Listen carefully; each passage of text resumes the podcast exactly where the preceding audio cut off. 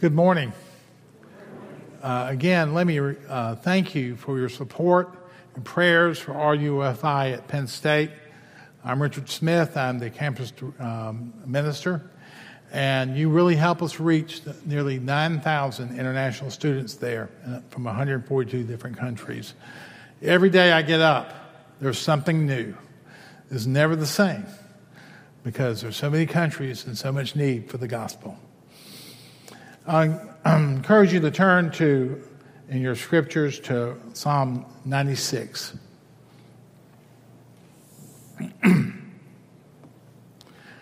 oh, sing to the Lord a new song. Sing to the Lord, all the earth. Sing to the Lord, bless his name. Tell of his salvation from day to day. Declare his glory among the nations, his marvelous works among all the peoples. For great is the Lord and greatly to be praised for he is to be feared among, above all gods, and all the gods of the peoples are worthless idols. But the Lord made the, the heavens. Splendor and majesty are before him. Strength and beauty are uh, in his sanctuary. Ascribe to the Lord, all families of, of peoples. Ascribe to the Lord glory and strength. Ascribe to the Lord the glory due his name.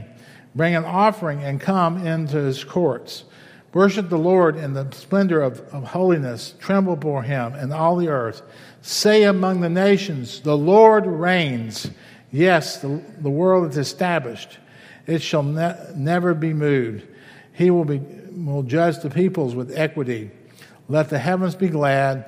Let the earth rejoice. Let the sea roar and all the, that fills it. Let the field exalt. Let everything in it then shall all the trees of the forest sing for joy, for the Lord, he, uh, for he comes, for he comes to judge the earth. He will judge the earth in righteousness and the people in faithfulness. Let's pray. Father, we thank you for this word. We pray that you would take it and use it to our hearts, Father. Change our hearts. Give us encouragement today. For us in Christ's name I pray. Amen. One of the joys about working at Penn State with all the internationals is the, uh, all the different types we have there. Uh, my second year there, we, we had a welcome picnic, and some, several internationals came that I, I, was, I was not familiar with them. And one was from Brazil and one was from Mexico. It turned out they were international musicians. Uh, one one uh, played the viola, which at that point I didn't know what that was. Um, and another one played the, uh, played the bass. And uh, we, we were talking, and I invited them to our Bible study. And lo and behold, that next Tuesday, when we had our Bible study, they came. Well, they enjoyed themselves. Next week, they brought two more international musicians. And those four, the next week, brought two more. And the next week, those six brought two more until we had six international musicians coming to our Bible study. And uh, they, they were talking to me about coming to, our, to their first concert. So I went to it, and I was sitting there in the audience looking at the pages, and I knew everybody that came to our Bible study by name. And I've been looking at them, and all their names were, were blacked out. Uh, they were, they were, they were uh, the first name in each section was blacked out and was this name and that name. And it said beside it, principal. And so I realized that every single principal in that orchestra, and the principal is a leader of a section, came to our Bible study. I was amazed. And, and when they started playing music, it was great stuff. For an hour and a half, two hours, I forget how long it was and, and I've enjoyed many more times of that since then. I have to admit, I'm not a classical connoisseur. Uh, my, my music ability stopped at, you know, Pink Floyd or something like that. So, but uh, they, um, but they were just wonderful musicians, and how they played and how they played together was so great to see. That reminds me of our psalm this morning. Now, the psalm is God's songbook. And in the psalm, God is talking about singing. about coming before the Lord and singing the gospel to the world around us. And so that's what I'm going to talk about this morning. Just like that symphony gave that beautiful representation of music, time after time again, all singing with, all coming and playing with one, so we are to take the gospel and do the same thing. So, with that, let's dig in and see what God's going to teach us.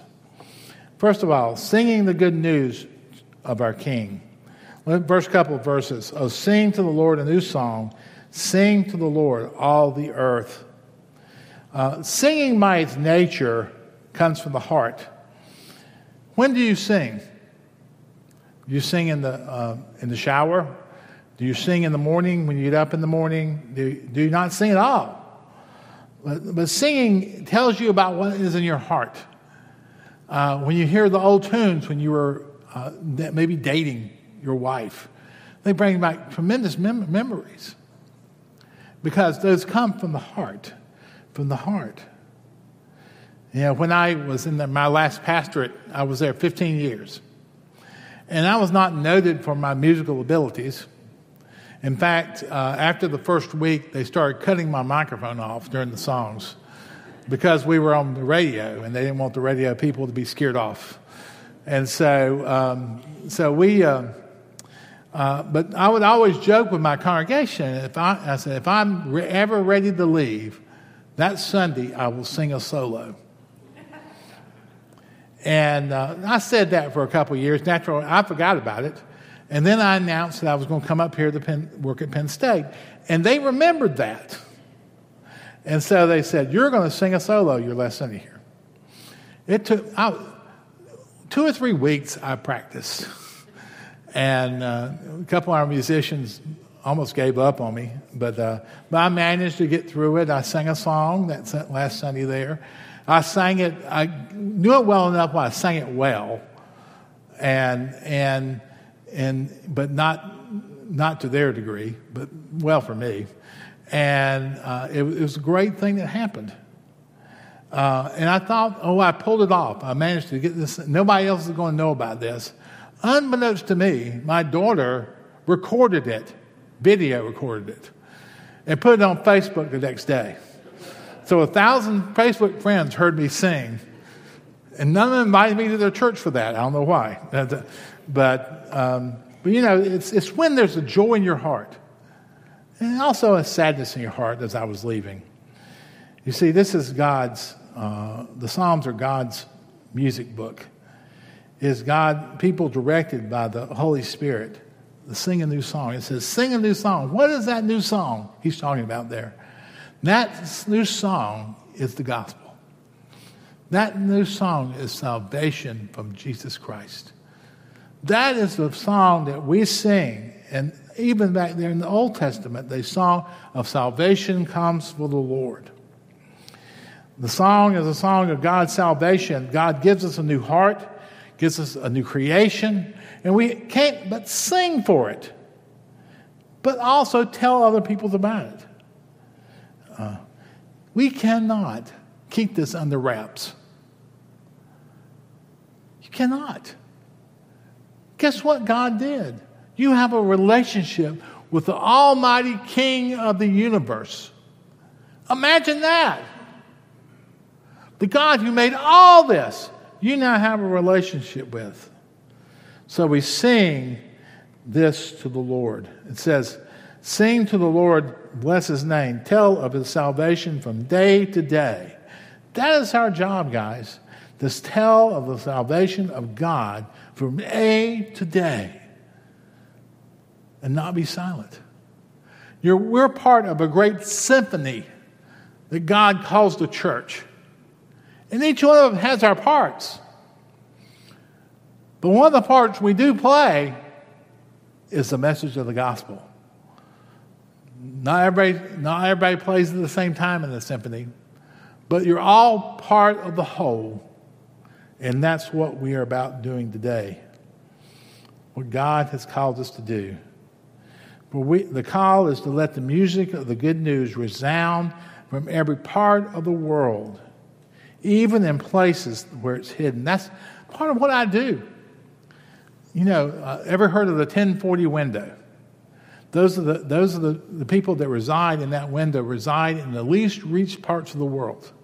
In some places, it's a very dangerous place to be. Every country in the 1040 window is represented at Penn State. And guess what? We get to tell them about the gospel. We get to tell them about the gospel. Because even in the dark places, the gospel will resound, even in the dark places. See, we must take our communication, our message of the gospel, and realize it's, it's a hot communication. It needs to be out there. It needs to be constantly brought forth from pulpits, not only here, but also out there. You know, when you're in the marketplace, we're in schools, whatever organization you belong to, it is your opportunity to sing forth the gospel to those, those, to those that are around you in the good news. So, let's look further. Our second point is this we declare the good news to a world filled with idols. Look at verse, verse 4 For great is the Lord and greatly to be praised, for it is to be feared above all gods. For all the gods of the peoples are worthless idols, but the Lord made the heavens. Splendor and majesty are before him, and strength and, strength and beauty are in his sanctuary. Now, what is an idol? Well, traditionally, we believe idols are statues or things that are made. We can define them this way they are images that are made by man. And often we look at idols as being from Greek culture or Egypt uh, culture in Egypt or Roman culture. But you know, there's a people group today that's one of the largest in the world that still worship idols. Can somebody tell me that? I know you're Presbyterians, you're not supposed to speak during worship. I'm going to make you do that. All right? All right, who's that? What, kind, what people group is that? Indians, that's right. Indians. Imagine that. We live in this part of the, of the, uh, of the later part, uh, first part of the 21st century, and here, a whole people group, one point, probably more than that, uh, probably more like 1.6 billion people still worship idols. When I first started working at Internationals, we had a, a Hindu man by the name of Bigram that came to our group, Bigram had an interesting thing happen to him when he came over the seas. And he, uh, he landed, he's from Nepal. He landed in KFJ, JFK, and was hungry. And he went up to the, to the grill there and saw, uh, what, he said, well, what can I eat? He, he looked up and he says, hamburger, hamburger, hamburger. He said, oh, I can eat this. They all have ham in it. So the Hindus can't eat ham. Um, Hindus can't eat beef because of the cow. And so for two weeks he was here. He ate nothing but hamburgers. And he met me. And we were talking one day, and I took him out to eat, and, and we're, ate, we're at this restaurant. He orders a hamburger. I thought that was sort of strange. And I looked at him and I said, Bigram, uh, you like hamburgers? He said, Yes, yes. It's, when I got here, it was the only thing I could eat because they have ham in it. And I had to tell him the truth. And I said, Bigram, you know, you've been eating cow ever since you've been here. And he, he just melted. He, uh, he had to send away to, to um, Nepal to his mother for some holy, holy um, water to sort of cleanse himself with after doing that. And uh, then, during at the same time, he took me upstairs to his room, and he said, "I want to show you something." So we walked in, and he met a he had a little table off to the side there, and he pulled pulled off um, a sheet, and he said, "My God." And I don't know if you've ever had a God presented to you before. That was something new to me. And, and it's sort of an elephant looking deity. I, uh, and, and so I, I just sort of nodded, and later on was able to talk to him a lot about was that a real God or not. But those are idols that are still at work in this world. But there are other type of idols. Those idols are idols of the heart. An idol of the heart is a thing or a person that you hope will give you life meaning, purpose, acceptance, approval, or satisfaction. This idol is the center of your life. A God is something or someone you live for. It is a false hope. False hopes can be made into idols. Things that are valuable, gifts from God, are often worthless false idols. Things like intelligence, culture, family, friends, whatever can be made an idol of the heart. And that's what we face in our culture. People make idols out of anything. I had a friend of mine, he made an idol out of cars. He had 36 of them. Yeah, and I had another friend, he, his idol was sports. I had other friends. And, and these idols take the place of God in their lives. They think it brings meaning until it's taken away and they have nothing left. Because you worship an idol of heart, it doesn't take anything but a fire, thieves to steal, and other things. That's one of the problems about internationals that come to America. They, they, they began to create their own idols too. They, materialism. Uh, I, have heard many internationals talk about how wealthy they want to be, and they are going to be wealthy one time if they go through with their studies. But it's because of that, if they fail, they crumble down. We have idols of the heart. Every culture has these in the world. They're called idols of the heart. And John Calvin, in fact, oh, I'm glad I mentioned Calvin. Do you know if you ever want to get a Presbyterian's uh, attention, you say John Calvin. And the people in the back row will actually wake up. And, and, because they, oh, Calvin. Calvin said this Our hearts are idol factories. And that's truth. There's some truth to that. There really is. But one of the things we're to do is declare the kingship of our Lord Jesus over the idols of the world and, and, and the heart, to tell of his works among the nations, to tell and to call people with the message of the Lord Jesus Christ, of the good news. Let it resound. The Lord is active and working in this world, and we share the beauty of God's creation with it. You know, in the last verse, it talks about the beauty of creation. Splendor uh, and majesty are before Him, strength and beauty are in His sanctuary. The beauty of creation. Uh, my first year at Penn State, we had uh, a number of Chinese guys that came, and two of them were astronomers and getting their PhD. And they used to call me up and tell me to come up to the astronomy building and go up into the, uh, where they had the tele- telescopes. And they always waited until one o'clock in the morning. I don't know why. Uh, you know, grad students never sleep. But they would call me up and say, come on up here. I'd get up there around 1.30 and we'd go up there and we'd look through these telescopes and we'd be looking at galaxies. Galaxies, guys. And it made me just be thankful that I knew the God that created all that. And I tell them that. That, listen, I know the God that did this. The stuff that you peer, that you peer out through these telescopes, I know the God that put them in place. You know, the beauty of God's creation. See, we are called to declare the good news to a world that is in darkness.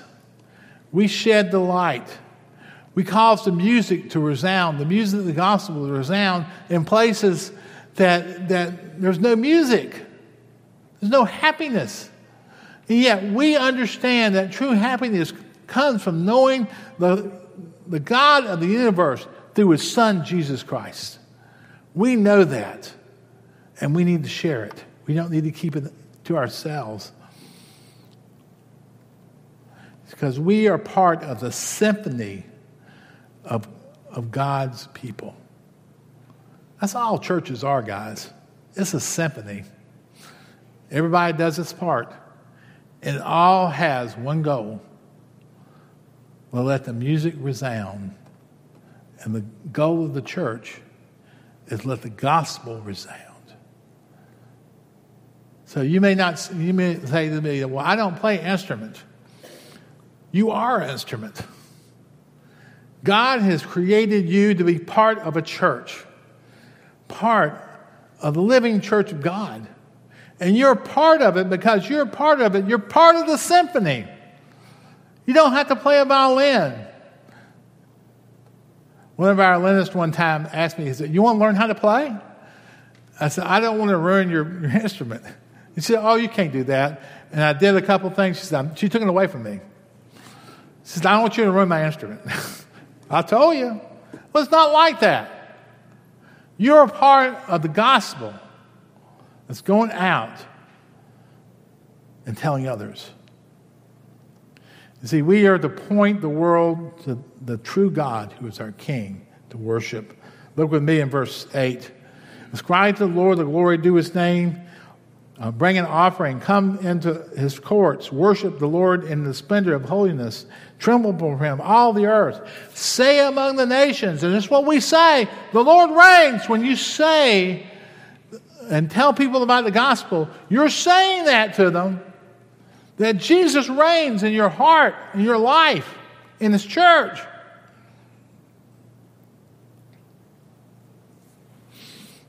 For the people to know, it calls us to come before Him. We worship Him because He is our King, He is our sovereign Lord. Our sovereign Lord. I heard a story uh, it's been years now, of a gentleman named Turgay. Turgay was born in, in Turkey, in Istanbul. And from a young age, he knew that Islam was not right. In fact, he, he found the Bible when he was very young and began to devour it. And actually became a Christian from this, reading the Bible. Who would know? And he, he came to his mom and dad and said, Listen, I want to go to school, but I don't want to go to school here in Turkey. I want to go to South Korea.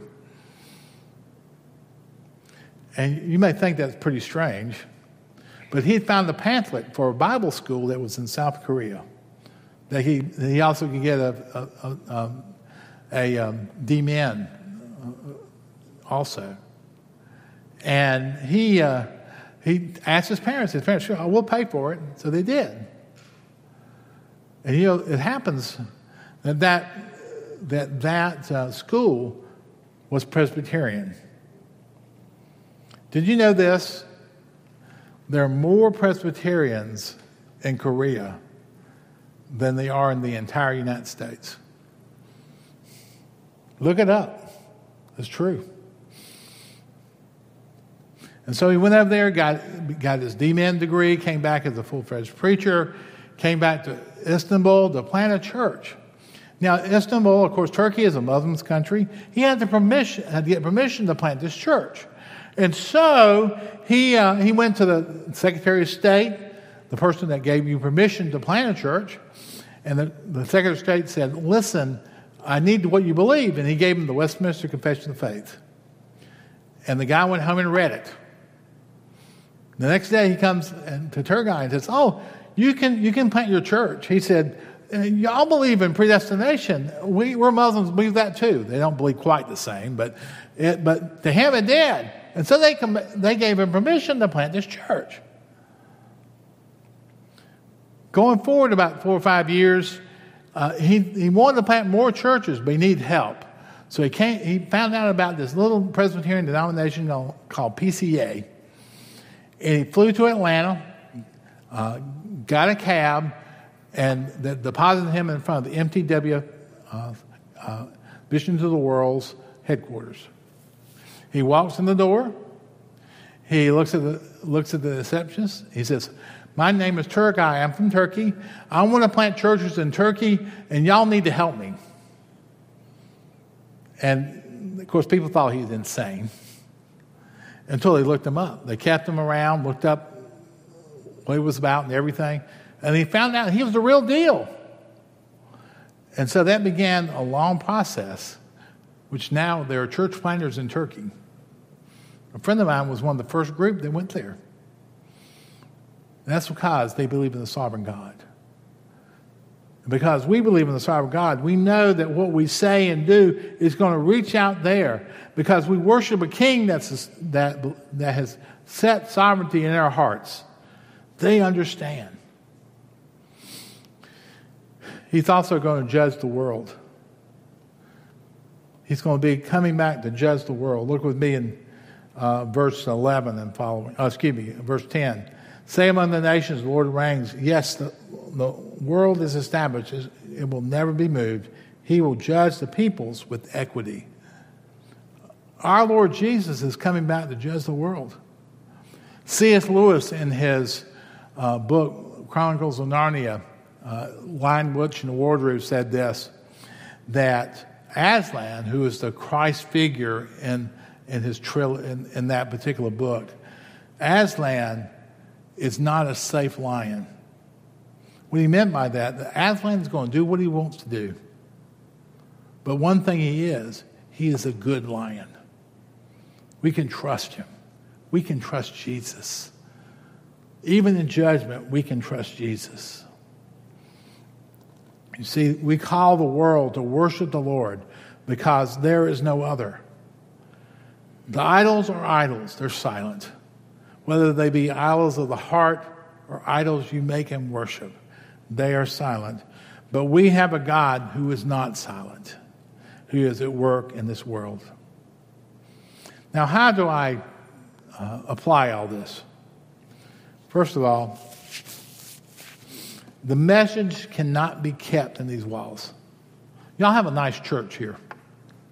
Uh, really nice church. You know, I, I once uh, was an intern in a church that was, uh, the church had existence since 1763. But this is nicer.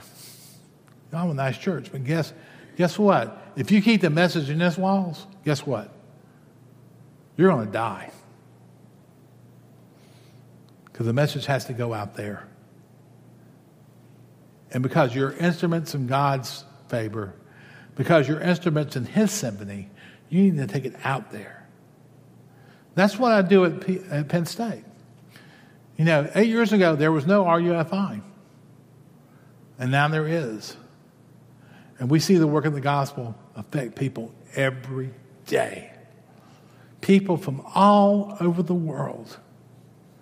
Last year in our group, nearly 48 different nationalities came. In fact, and the same thing can happen to you here, the people around you. Secondly, we should be revealers of false idols of the heart. We need to show people where their, their idols are worthless. Uh, to, to challenge people about their idols of the heart, that they don't hold true salvation. They only hold hope for the day and not for the morrow. Thirdly, we need to, to model the worship of God for the people around us. You know, when you, when you come to this building and your car is parked out there, did you know you're making a statement? Did you realize that? That when you park your car out here and they know people around you know your car is here, they know that you're here for a reason, and that is to worship God. That is a witness to your community. When you're here. And finally, remember you're part of the symphony of the gospel. You may have never played an instrument in your life, but God has made you part of this symphony to take the gospel out there. So, what you need to do is get up, walk out these doors, and take the music with you that you hear every Sunday morning. And the music of the gospel of the good news of the Lord Jesus Christ. Do that. And the symphony will grow. Let's pray. Father, we thank you for the word. We thank you that is working out in our lives, that we are truly a part of the great symphony of the Lord Jesus Christ, bringing the music of the gospel to the world around us. Lord, help us as we do so. For us in Christ's name, we pray. Amen.